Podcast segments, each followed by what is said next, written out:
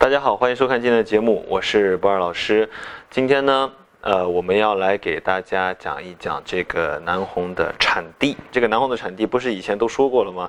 呃，不就是宝山跟四川吗？其实不是，任何一种矿物，一般它在地质形成的时候产生，那么它必然都是脉状的矿矿带状的，它会呃。这样子去形成，比如像之前说到的和田玉，它就是新疆、俄罗斯、青海，然后这个东北，然后再到韩国春川，它是这样子一条带子，两个板块之间挤压形成的。那么南红也是这样子。其实玛瑙这种矿物真的很多地方都有。玛瑙的产量固然不低，但是我们要注意到一个关键点是南红，它之所以能成为玛瑙当中的佼佼者，是因为它是宝石级的，因为它的这种独特的色泽质感，其他地方的玛瑙所不具有，所以这个地方的玛瑙就有了独到的价值。这个概念大家一定要有。呃，那么像南红呢，从云南保山，然后过来再到云南的昭通。然后曲靖、曲靖、昭通一带都有产，然后再过去到四川，四川的凉山州这一条带子上面，它都有就是南红这种类型的玛瑙产出。然后凉山凉山州附近的什么九口、美姑，然后包括像前几期节目里面讲到的昭通的巧家，这些地方都产南红。那么今天在我们节目里面，我就挑两件很有代表性的给大家说一说。首先是这一件，哇！一定要很小心拿好，这件呢算是南红的，就是四川南红的代表。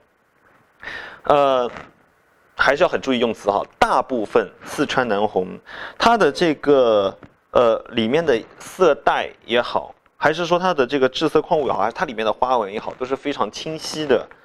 呃，用我之前一个朋友的说法，就是说它的像素很高，它的像素很高。那么。呃，然后它一般会有过渡色，一般会有过渡色，然后整个料子颜色呢，一般会比较就是丰富一些，很少有一块就是四川产的南红很大块，然后里外一致很均匀一个色，很少有。那么像这一块比较有特色，外面整个都是包了红皮，然后中间呃有白肉，所以呢这件东西后来就这件作品啊。后来就由这个玉雕名家刘东老师这样子去雕琢了一个花蕾当中，呃，睡沉睡的一个少女，这个是比较典型的四川南红。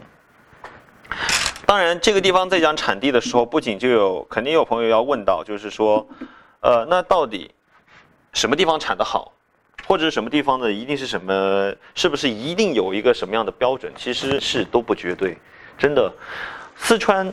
呃，联合，比如像联合这个地方啊，它之前就有产一些高品质的南红，那个南红看上去其实真的跟宝山的高品质的宝山很接近，很接近，真的。然后宝山也有一些地方产一些南红，它的那个色带色块非常的清晰，看上去就像四川的，真的。所以就是说，凡事不绝对，这是很关键的一个点。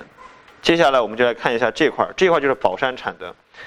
刚刚说的这一块是四川呃产的南红当中的精品，那么这一件就当之无愧是宝山料里面的精品。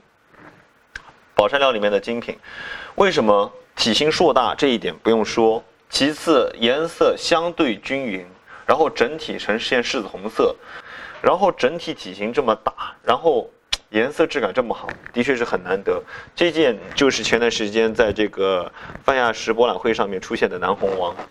这个是典型的宝山料，色很一致。然后就是说，这个它的色带，呃，就没有四川的，它色块色斑啊，没有四川那么清晰。呃，用刚刚形容的那个像素的那个形容呃方法来说呢，这件的像素呢，宝山南红的像素一般会低一些。呃，但是也正是因为这个特点呢，才让它的胶感、胶质感还有整体感、润度会这么好。这个就是宝山料的一个特点，所以大家一定要记住，任何一种矿物它都不是绝对的单一的产地，它一定是带状的。只要你对这个啊玛瑙，呃，就是说只要你对这些矿物的这个有一个认知，它的形成有个认知的话，一般啊就不会很孤立的。去看待一种宝石。那么今天的节目就先到这里，感恩大家的关注，感恩。